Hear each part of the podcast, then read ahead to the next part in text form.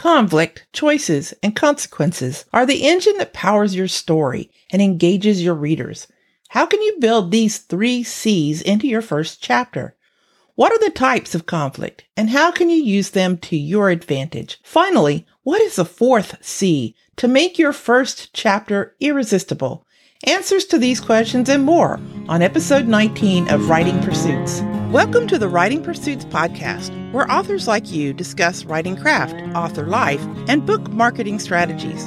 I'm your host, Catrice McKee. I own Writing Pursuits and write and produce the weekly newsletter Writing Pursuits Tips for Authors. In addition, I am a speculative fiction author. Writing Pursuits is for authors who drink too much coffee, endure judgmental looks from their furry writing companions, and struggle for words. If you are a writer seeking encouragement, information, and inspiration, this podcast is for you. Let's get to it. Hey, Writing Pursuits authors, welcome back to the podcast. To those of you who are new, I want to extend a special welcome. My name is Catrice McKee, and I'm glad you're here please leave a comment, a star rating, and follow the show to help others find writing pursuits. This episode is the fourth installment in a series entitled Your First Chapter. In episode 16, we discussed the hook. In episode 17, we went over point of view. And in episode 18, we covered setting, the normal world, meeting genre expectations, and naming the stakes. Phew, that's a lot of territory we will cap off our focus on the first chapter by discussing the three C's conflict, choice, and consequence. Finally, we'll add a dash of secret sauce, another C word to ensure a killer first chapter. A story without conflict is pointless and boring. The seeds of conflict need to be sown in the first chapter if possible. In The Hunger Games, Suzanne Collins manages to introduce conflict in the first paragraph. Achieving this in the first paragraph is not always possible, but make sure you introduce some kind of conflict in the first chapter. Conflict takes place in two places internally, within the character, and externally.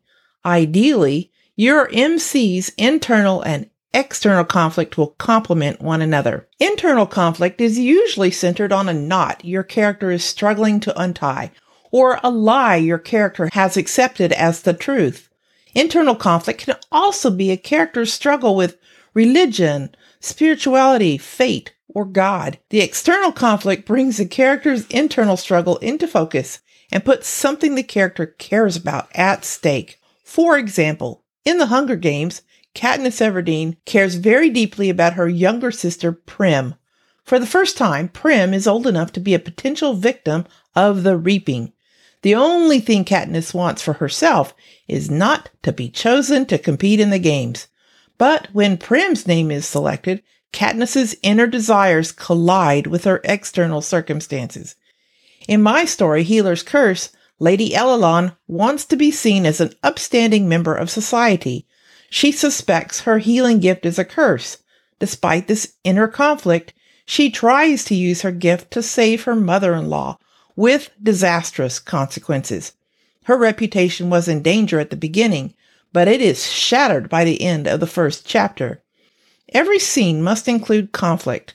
Conflict demands a choice, and every choice results in consequences. Write that heading out on a piece of paper and tape the paper above your desk. If a scene is missing conflict, then what is it doing in your story? Conflict gives your scene a reason to exist, so I'm going to repeat that. Every scene must include conflict. Conflict demands a choice, and every choice results in consequences. But what about choice? More about that in a few minutes. Let's get a handle on seven types of conflict. If you are having difficulties with generating enough conflict in your story, maybe this list of categories will help. Character versus self. I would venture to say that nearly every story has this form of conflict when the character has inner debate and battles of will within themselves. Emma by Jane Austen is an excellent example of a story built around one person's journey from insufferable know-it-all to an humble friend who is able to admit her mistakes. Character versus character. Harry Potter versus Voldemort, or Batman versus Superman, or rivals for a gold medal in the Olympics. These are classic examples of character versus character. Notice that the last example, the rival athletes, does not star a villain. The athletes can both be good people who have similar abilities. They are racers separated by hundreds of seconds. Who will win out? Who will go home with a silver medal? The reader can pick a side, but the antagonist does not have to be evil. A well meaning teacher can work at cross purposes with a star student because they have differing motivations. I think we lose sight of this when we are thinking about conflict because we sometimes think we always have to have a villain. Character versus society. Margaret Atwood's novel, The Handmaid's Tale from 1985, is an excellent example of this conflict. The book depicts a society in which fertile women are deemed to be handmaids, reproductive slaves to the upper crust. To Kill a Mockingbird by Harper Lee from 1960 depicts the plight of a black man falsely accused and the white lawyer who agrees to defend him against a biased society. Character versus nature. Hatchet by Gary Paulsen from 1986 is the tale of a teen boy stranded in the wilderness after a freak plane crash. Any story that pits people against nature probably falls in this category. Character versus technology. The human fear of technology and scientific innovation inspired Mary Shelley's Frankenstein, which features the terrifying results of scientific experimentation gone wrong, as does Robert Louis Stevenson's novella The Strange Case of Dr. Jekyll and Mr. Hyde, not to mention all the stories that feature humans battling computers, surveillance, and nanotechnology these days. Character versus supernatural. Many fairy tales like Hansel and Gretel, Beauty and the Beast, and Jack and the Beanstalk fall in this category, where humans are pitted against magical beings or those with supernatural powers, be they gods, talking animals, ghosts, omens, witches, demons, and so on.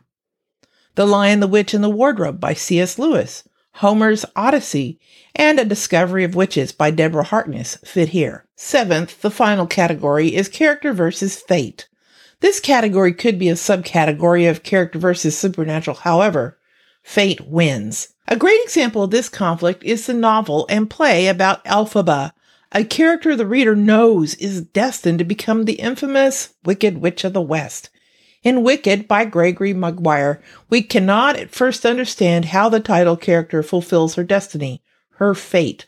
This tension makes for a story we cannot put down.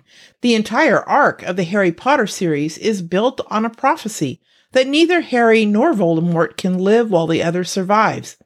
These are examples of character versus fate. The examples I listed before are examples of big global conflict. But how can we include conflict in the first chapter? The conflict you include can hint at the global conflict to come, or it can simply be a small thing the character is facing in the moment. Let's take a couple of the stories mentioned previously as examples. In Hatchet by Gary Paulsen, we join the 13 year old protagonist, Brian, in the cockpit of a small plane with the pilot.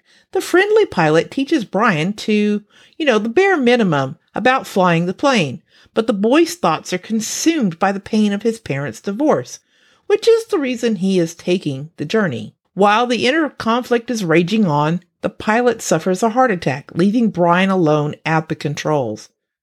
In The Handmaid's Tale by Margaret Atwood, the story opens in a gymnasium where women sleep on cots overseen by older women armed with cattle prods.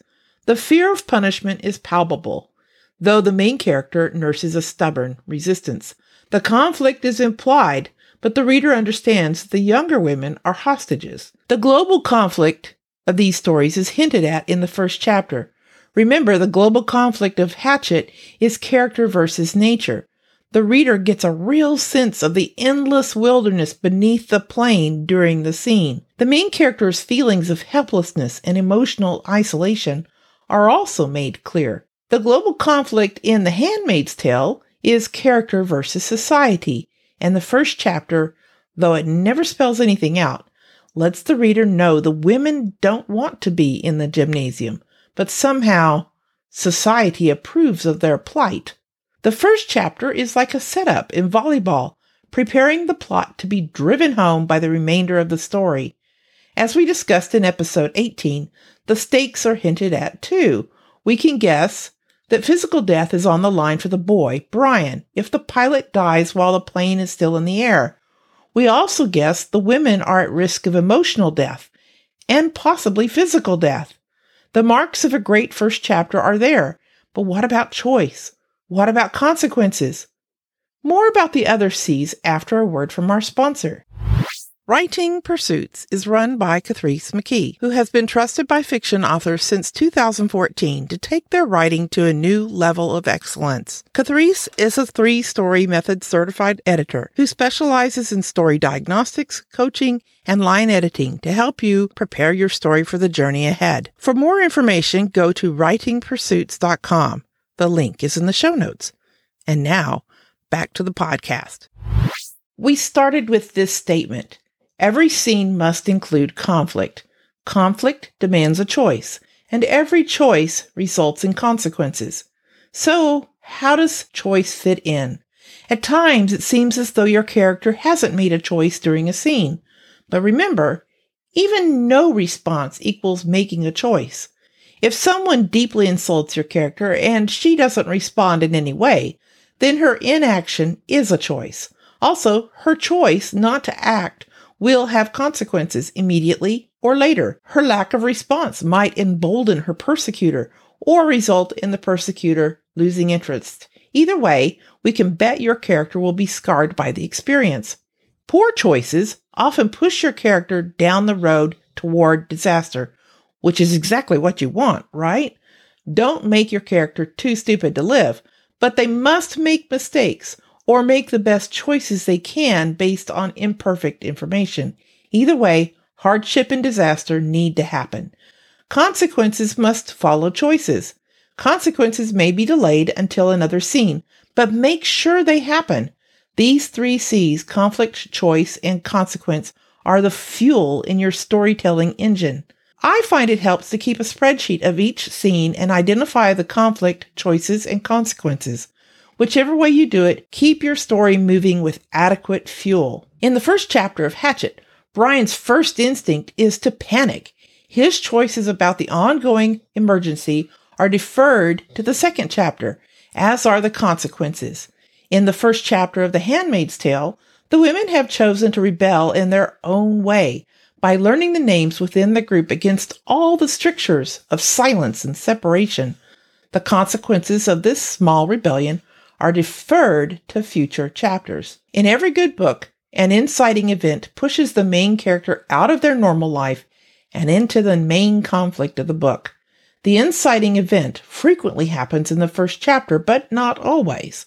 As we discussed in episode 18, it's important to show the normal world, however briefly, for context. The placement of the inciting event is up to you. However, don't make your reader wait too long. If you reach page 50 with no inciting event, it's a safe bet you need to rethink the beginning of your story. Let's look at a couple of examples to clarify the meaning of inciting event. The inciting event in the Hunger Games comes when Prim's name is called. At that moment, everything normal about Katniss's life goes up in smoke. Not every inciting event is so monumental and immediate. In Star Wars Episode 4 A New Hope, the inciting event happens when Luke's uncle buys the droids from the Sand People. It doesn't seem like much, but the droid's arrival changes the rest of Luke's life. If they had not bought R2D2 and C3PO, Luke would not have seen Leia's recorded message, and none of the rest of the story would have happened. Your character's life goes from normal to not normal based on a plot point you invent. That event needs to seem organic, reasonable, and believable for the best reader experience. I feel like I need to address a related topic to first chapters prologues. Prologues have a long history in literature, but they continue to be a source of contention among critics. A prologue is a separate introductory section with an event or action that naturally leads to the action of the book. Some agents basically will not consider a manuscript with a prologue and some know better than that. Whatever you choose to do, a prologue must be as riveting as any first chapter. Many readers confess to skipping prologues because they have a reputation for being dull and uninteresting, so proceed at your own risk. I would counsel authors to avoid using a letter or a historical document as a prologue because the reader who wants to get into the story will be tempted to turn to chapter one. Instead, figure out a way to drip in the historical context as you would any other important information without resorting to an information dump. If your agent hates prologues, then make your prologue the first chapter. Do not get wrapped around the axle over a prologue. Having a prologue is not a hill to die on, you know? Many crime thrillers portray the villain and the crime in the first chapter and leave the main character's introduction for the second chapter. This is exactly what happens in Hillerman's Dance Hall of the Dead, as we discussed in the previous episodes of this series. If you have a prologue, it must be necessary. Give your prologue a hook. Establish setting, include conflict, characterize someone, and end it with a cliffhanger. Yep, give a prologue as much attention as you give your first chapter. The only thing worse than a reader putting your book down in the first chapter is having a reader put your book down before the first chapter begins. This leads us to the last essential ingredient, the not so secret sauce of a successful first chapter, the bonus C I promised the cliffhanger ending. You managed to hook your readers and keep them reading to the end of the chapter. The only job left is to make them turn to the next chapter and the next. You need a cliffhanger. Your character doesn't have to be in peril, but you must leave your reader dying to know the answers to unanswered questions at the end of every scene and chapter. Couple a cliffhanger with a hook at the beginning of the following scene or chapter, and you have an unbeatable combination. Returning to the first chapter of The Hunger Games, we see this ending. The crowd draws in a collective breath, and then you can hear a pin drop, and I'm feeling nauseous and so desperately hoping that it's not me, that it's not me, that it's not me. Effie Trinket crosses to the podium, smooths the slip of paper, and reads out the name in a clear voice. And it's not me. It's Primrose Everdeen. Now, we must turn the page to find out what happens next. The reader needs to have unanswered questions and feel connected to the main character by the end of the first chapter. Your job is to get them to turn that page. Watch dramas on television and take special note of how they end their scenes. Screenwriters know they need to get the viewers back after the commercial break. Mimic this technique in your writing. Think of each scene ending as a commercial break. Do everything you can to make the reader come back for the next scene. Finally, avoid ending a scene with the character going to sleep. This is the perfect excuse for the reader to put your book down. Never make it easy for the reader to walk away. Today we have covered the importance of the three C's in the first chapter conflict, choice, and consequences. We've covered the seven conflict types character versus self, character versus character, character versus society, character versus technology, character versus nature, character versus supernatural, and character versus fate. The inciting event, and the question of prologues, and the not so secret sauce, the final C, the cliffhanger ending. I have provided a resource guide with a checklist at yourfirstchapter.com. The link for this resource will be in the show notes for episode 19. You will also receive the weekly issue of Writing Pursuits Tips for Authors. Next week, I welcome Jeff Elkins, aka the Dialogue Doctor, to Writing Pursuits. Tune in next Wednesday for episode 20 to hear our discussion. My question for this week is What is the hardest part of writing the first chapter of a book? Please share your comments for episode 19 at writingpursuits.com slash podcast. Thank you for joining me today. If you have questions about writing or need a story diagnostic, please go to writingpursuits.com. That's all I have for today. Until next time. Thank you for joining us today. If you enjoyed this episode, please leave a comment and follow the podcast. If you're new around here, I hope you will sign up for the weekly newsletter, Writing Pursuits Tips for Authors. That link and all the links mentioned in today's episode are in the show notes at writingpursuits.com. Please join us on Wednesdays for new episodes and keep writing, my friends. Keep writing.